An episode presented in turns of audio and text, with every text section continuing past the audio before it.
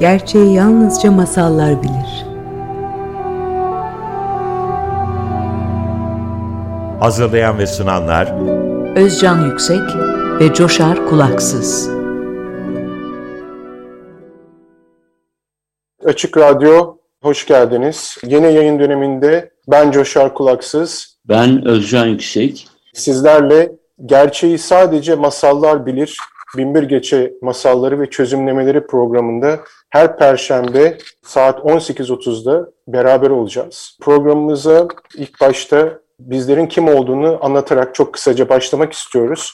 Ben önce sözü Türkiye'deki ve dünyadaki çok ender bulunabilecek insanlardan biri olan, bizim için büyük şans olan bu programı beraber yaptığımız için dünyadaki belki tek bu anlamdaki masal çözümleyicisi olan Özcan Yüksek'e vermek istiyorum. Özcan abi, sen biraz kendini tanıt dinleyicilerimize, izleyicilerimize. Sonra ben tanıtayım, sonra da hemen konumuza başlayalım. Binbir Gece masallarıyla ilgileniyorum. Önce o özelliğimle tanıtayım. Fark ettim ki Binbir Gece masalları bize şeyler anlatmaya çalışıyor. O öykülerin arasına sakladığı ve doğrudan söylenmenin insanlara bir şeyi dikte etmek olduğunu bildiği için de masallar aracılığıyla, bizim bundan sonraki programımızda hep bu apaçık bir şekilde gözükecek. Masallar aracılığıyla insanlığa, bu zamana kadar gelmiş insanlığı yine bu zamandan sonra da devam edebilmesi için, bir kıyametle karşılaşmaması için, ki bir kıyamet zamanından geçiyoruz doğa açısından, masalları fark ettim.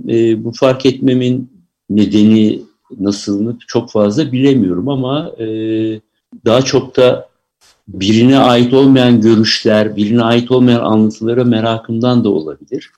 Bir coğrafyacı olarak görüyorum kendimi. Türkiye'de ilk coğrafya dergisini çıkartmışız ve gerçek bir coğrafya dergisi çıkardık. Çünkü masa başında değil, hep oralara gittik. Binbir Gece'nin diğer masallardan biraz farkı şöyle söyleyebiliriz ki, yer adları var. Olayların geçtiği yerler var, başkentler var ve hatta böyle tarihsel kişilikler de var. Program içerisinde bunları da fark edeceğiz. Bunlarla karşılaşınca daha derinleşmeye çalıştım ve benim için en değerli olan, herhangi bir kişinin görüşü olmayan, yani kişilerin görüşleri, filozofların görüşleri değerli ama bütün zamanların bilgisini aktaran, bugünlere getiren, bir şeyi dikte etmeden anlatan Binbir Gece masallarının ve aslında diğer masallar da aynı biçimde olduğu için onları da içine alan bir program yapacağız. Bu belki de dünya üzerinde bu yönüyle ilk olacak. Tabii bütün dünyada neler oluyor bilmekten uzağız ama işim gereği İngilizce biraz da bildiğim için, İngilizce'de bildiğim için bazen zaman zaman tarıyorum, yani bir şeyler söylenmiş mi? Şimdiye kadar rastlamadım ama dilerim bununla çok daha fazla ileride ilgilenirler, insanlara ilham veririz. Ve bu da Türkiye'den çıkmış olması açısından da güzeldir diye düşünüyorum. Yani Türkiye, Anadolu, bu değerli bir coğrafya. Dünyanın en değerli coğrafyalarından biri, dünyanın en zengin biyoçeşitliliğin olduğu yerlerden biri. Bu tür yerlerde kültürel çeşitlilik de var. Masallar da bunun bir parçası olacak diyerek bir varmış bir yokmuş diyerek programa girmiş olayım. Evet. Özcan abi, şimdi şöyle ben biraz da ben senden bahsedeyim o zaman, madem öyle. Kendimden bahsetmeden önce. Senin kitapların var. Bu konu üzerinde çok muhteşem ve belki dünyada olmayan bir üçleme yazdın. Bu kitapların bir kısmını ise çok hızlı gösterelim. Okuyucular zaten ben biraz sonra dinleyicilere anons edeceğim. Senin kitaplarına ve bize nasıl ulaşacakları hakkında bilgileri vereceğim ama sen bu konuda zaten uzun yıllardır araştırma yapan, yazan, çizen, düşünen bir insansın. O kitapları çok kısaca elinin altındaysa bize gösterir misin? Ve çok abi bir iki cümleyle bize ne anlattığını anlatır mısın o kitaplarda? Aslında kayıp bir kitap var. O da biraz tuhaf. Yani bir tükendi ve bende dahi olmayan peşinden de koşamadığım, en son nüshasında belki biri arkadaşım almış olabilir. Hakikatçiyle başladı. Hakikatçi benim bu kitapları yazmamda önemli bir sözcük. Çünkü halen de geçerli, o zaman da geçerliydi. Bence şimdi daha da kötüleşiyor geçerli olan şey. Masalları bana masal anlatma, bana yani doğruyu söyle gibi bir metafora dönüşmüş, masalları aşağılanıyor. Bir zamanın kötü olduğunu nasıl anlarız? Aslında geçmiş zamandaki anlamının tam zıttında bir yöne gitmişsek. Yani eskiden Ahmet Efendi, Ali Rıza Efendi, Şubu Efendi derken, şimdi efendi sözcüğü hakaret anlamına geliyor. Kapıcılara ya da hakaret değilse bile mesela bir okulun hademesine ya da kapıcıya Ahmet Bey, Mehmet Bey demiyorlar da işte Ahmet Efendi, Mehmet Efendi diyorlar. Ben tabii öyle demem, Ahmet Bey derim. Çünkü sözcük anlamının karşısına geçiyor. Masal da öyle. Masal da bana aslında gerçeği anlatıyor. Gerçeği en iyi şekilde anlatıyor. Affedersin. O kitaplar yanındaysa gösterebilir misin? Bunu YouTube'a koyduğunuzda en azından. Bir kere hakikatçi yanında yok. Hakikatçi çünkü tükenmiş durumda. Bende de yok. Bu da masallar... Nadir kitaptan bulacaklar. Diğer ikisini görebilir miyiz? Cinistan. Ondan sonra Kayıp Deniz. Bu da aslında roman. Fakat içinde Binbir Gece Masalları çözümlemelerini bir peri kızının yaptığı bir roman. En son da dedim ki hiç olmazsa dedim daha anlaşılır olsun. Bir sözlük yapayım dedim. Şehrazat'ın Sırları.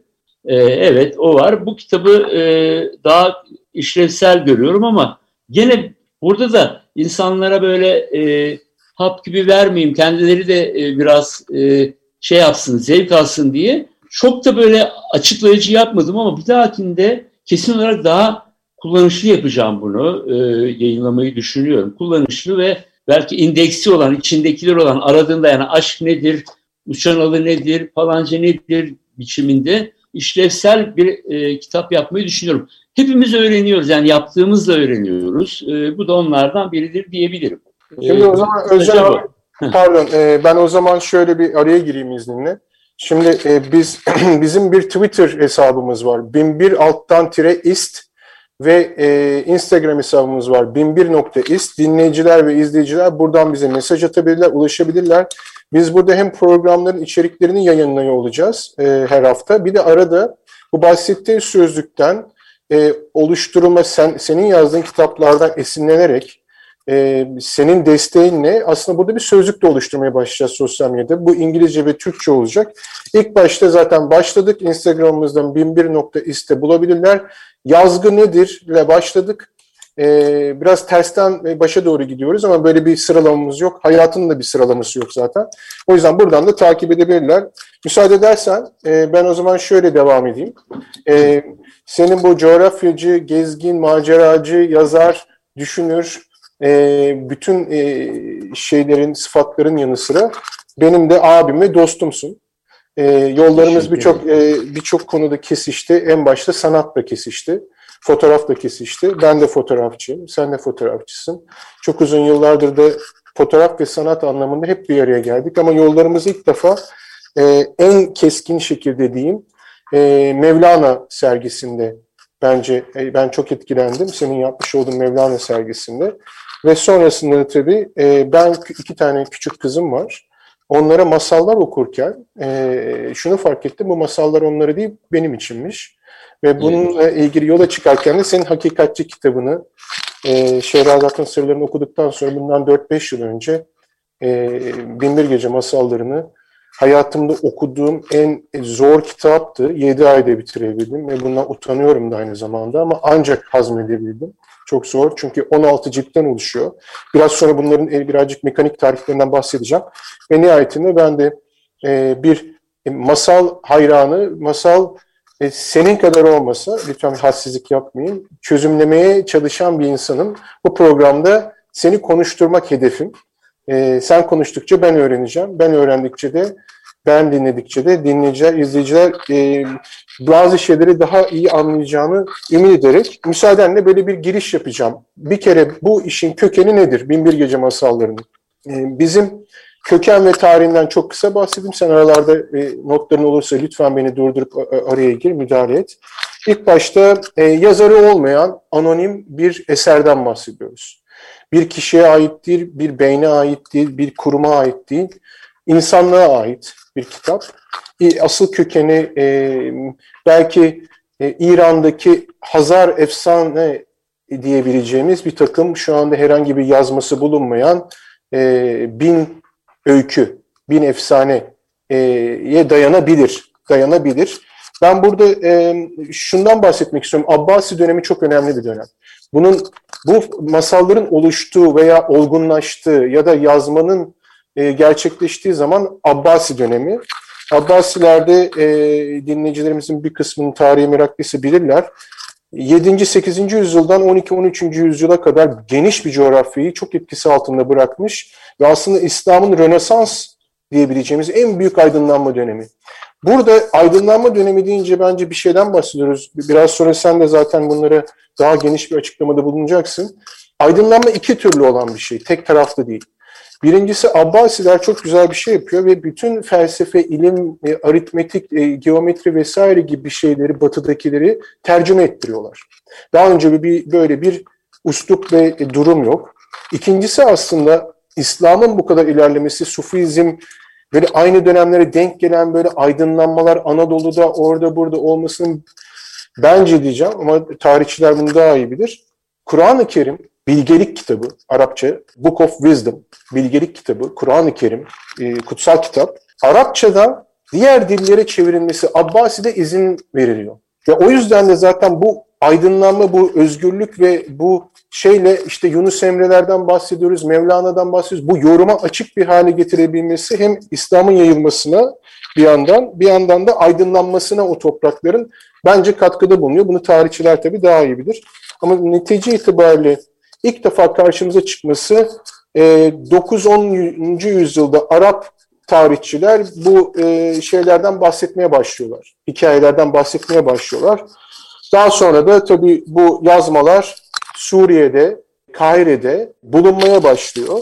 Ben öykülerin içeriklerinden, tekniğinden senin bahsettiğini isteyeceğim ama kısaca şunu tarihine geçmek istiyorum. Biz nasıl tanıyoruz Binbir Gece Masallarını? Biz derken şu andaki insanlık, çünkü bu sözel bir bellek. Ama Abbasilere denk gelen ve bence hiç de şansı olmayan, belki senin biraz anlatmak istediğin bir Talas Savaşı var. Ve Talas Savaşı bence dünya tarihini değiştirmiş, dünya entelektüel yapısını değiştirmiş bir savaş. Bu Talas Savaşı'ndan ve onun etkisinden biraz bahsedebilir misin bize?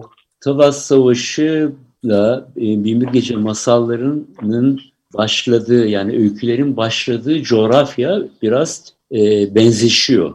Yani Semerkant ve Buhara ilk başkentleri diyeyim. Daha henüz anlatıcısı da yok. Şehrazat da belli değil. Öykülerin yapısıyla ilgili olarak söylüyorum. O yüzden de dikkatimi çekmişti.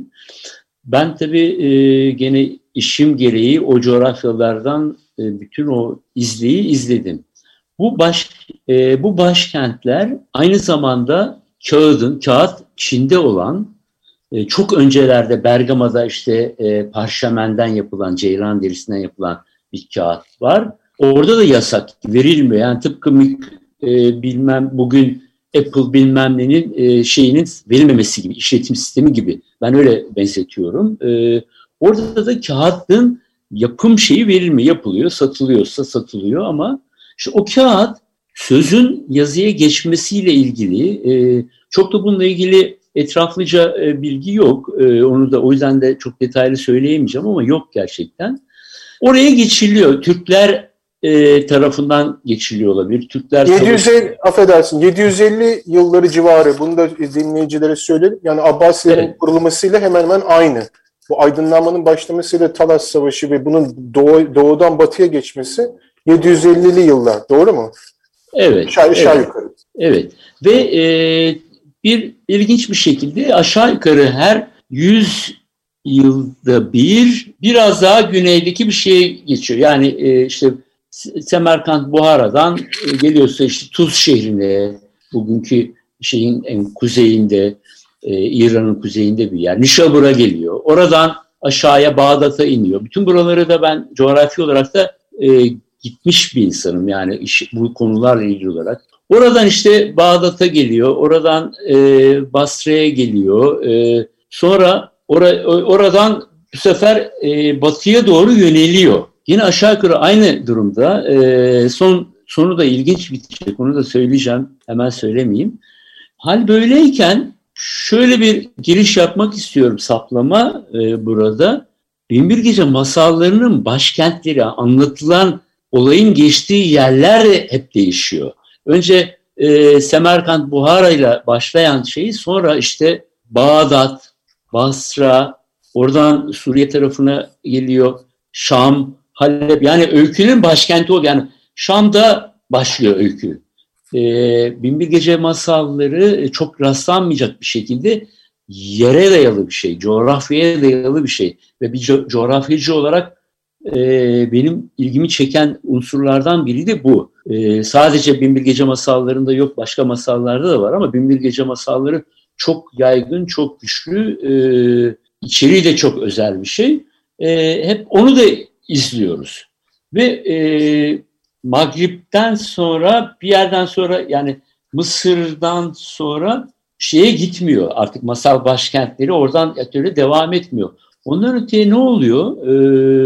Bana kalırsa Don Quixote oraya gitmişti. Bizim anladığımız şekilde Don Quixote'dan bahsediyoruz. Evet. Cervantes'in Don Quixote. Evet, Don Quixote diye biliyorduk. Oraya gidince bana dediler ki o arkadaşın adı Don Quixote. Çünkü Don Quixote'nin 400. yılında da ben oraya gitmiş ve bu konuyla ilgili bir şey yazmıştım. Hatta büyük konferanslar da vermiştim. Sergi de o İspanya Kültür Merkezi'nde de bir sergisi de olmuştu. Selamlamıştım. Çünkü evrensel bir kültür ve hepimizi aydınlatan ve içerisindeki değerler de o masalsız şeyi, yani içerik anlamda söylüyorum, sadece üslup olarak değil, taşıyan bir şey. İşte oradan itibaren roman, ilk romanlardan biri diyebilirsiniz. Yani belki de ilk romandır. Evet, ilk roman diye aslında kabul edilir yani. Evet, ondan sonra artık masalların dünyası bitiyor. Zaten onu anlatıyor. Don Quixote'de işte Sancho Pancho, yani şövalyenin yardımcısı, o naifliği artık sizinkiler yok, siz gittiniz diye gülünç bir hale geliyor. Masal anlatmak biraz gülünç hale geliyor. Bunlar ironi, halbuki masallar başka bir şey anlatıyor. Evet. Öyle kısaca. Zaten önümüzdeki dönemde dünya edebiyatına, işte sanatına etkilerini daha uzun konuşacağız. Ben burada işin yine köken ve tarihine izninle bir daha dönüp sonraki tercümelerden şu andaki açılışımıza gelme niyetindeyim izinle. Şimdi bir şey daha eklemek istiyorum. Böyle şu andaki bakış açısıyla bize pompalanan eğitim sistemi, kültür sisteminde çok keskin şeyler var. Mesela Abbasiler işte Arap'tır falan gibi. Şimdi ben hani tekrar bunun altını çizmek istiyorum. Abbasilerin en önemli ordu unsurları Türk ve İran. Abbasilerin ordularını yöneten aslında ilimini, matematiğini vesairesini gelişen, bunlar büyük imparatorluklar, böyle keskin şekilde bir adam türü var, o da bir şeye benzer gibi değil.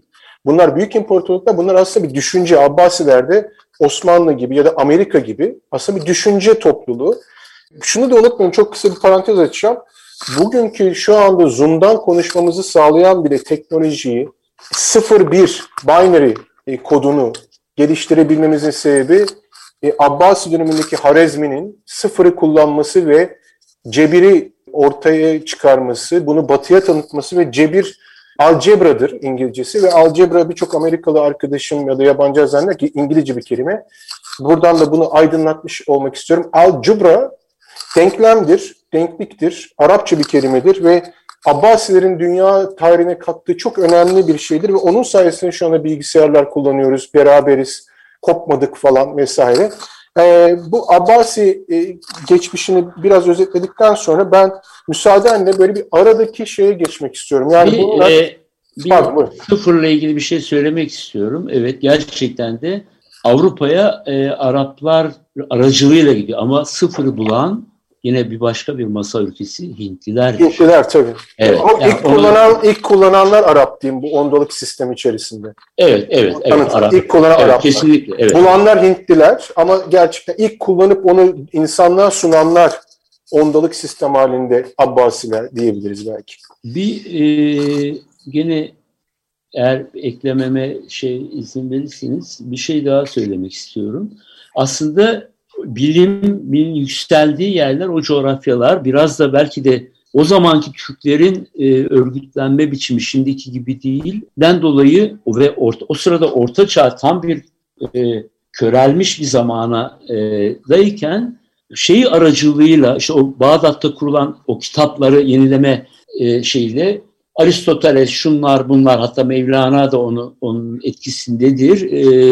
Batı'ya tekrardan o eski Yunan filozofisi, felsefesi de yine o Bağdat'taki hummalı çeviri yani şimdi sadece Müslümanların değil Yahudilerin de olduğu hummalı çeviri çabasının sonucu olarak aydınlanıyor. Bu da Binbir Gece masallarının ya da kültürün o coğrafyasının insanlığın bir parçası olduğunu gösteriyor diyebilirim. Ya evet. Bunlar aslında anlatılması gereken karmaşık şeyler. Şimdi şu anda kısaca söyleyebilmiş oldum. Evet. Biz o zaman hemen şuna geçelim. Bu işin ilk tercümesini yapan kişi Antoine Galland. Antoine Galland bunu 1700 yılların başında kapitülasyonlar denetimleri vesaire vasıtasıyla Osmanlı topraklarında İstanbul ve İzmir'i ziyaret ederken gördüğü yazmalarla batıya taşımış bir insan.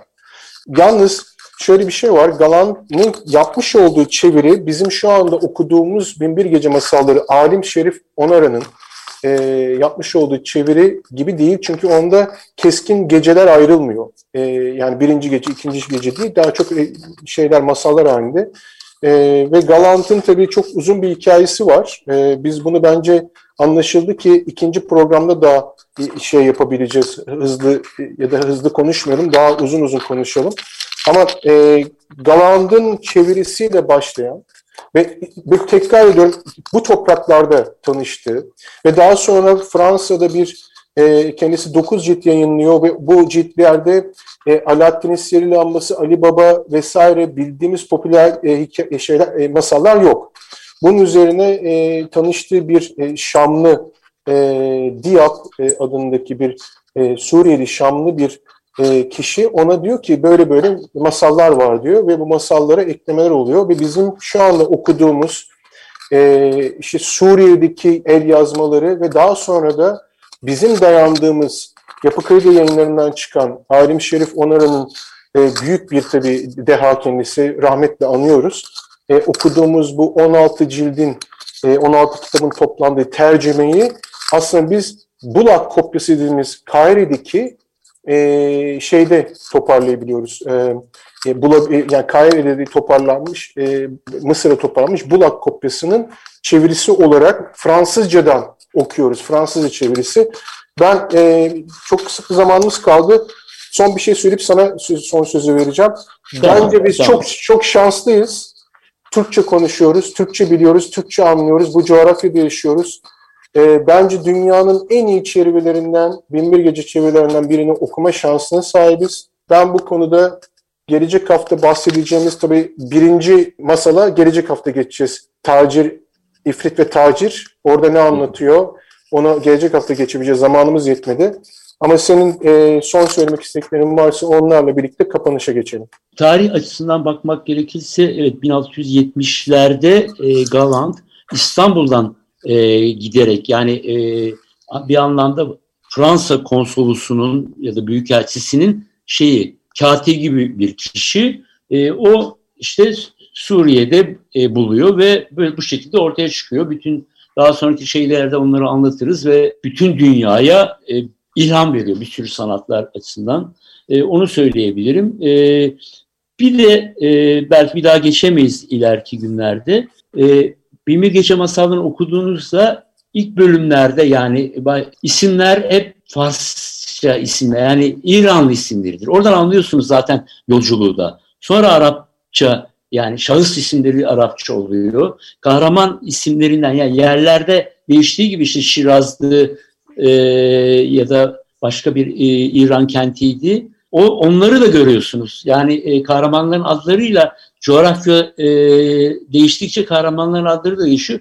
Bu da bir anlamda coğrafyanın yoğun bir şekilde hissedildiği bir anlatı olduğu için görkemli geliyor bana. Evet, zaten şimdi ben o zaman son olarak şunu söyleyeyim, bu programı da kapatmadan önce. Binbir Gece Masalları'nın en önemli özelliği, kahramanlar hayattaki herhangi insan, esnaf, işte oduncu vesaire, yani o Batı'nın bildiği kahramanlar soylu olmak zorunda değil. Kahraman biziz. Herhangi bir insan da kendi hayatının kahramanı olduğunu altını çizen bir şey.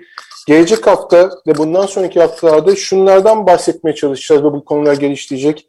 Aşk nedir? Sadakat nedir? Özgürlük nedir? Dürüstlük nedir? Tekeşlik nedir? İyi ve kötü nedir? Vicdan nedir? Erdem nedir? Yaşamak nedir? Ölmek nedir? Ve bunun gibi birçok konuyu, felsefeyi bize masallar anlatıyor. Çünkü gerçeği sadece masallar bilir deyip bu haftalık hoşçakalın diyoruz. Gelecek hafta saat 18.30'da Perşembe günü buluşmak üzere diyoruz. Ben Coşar Kulaksız. Ben Özcan Yüksek. Görüşmek üzere. İyi akşamlar.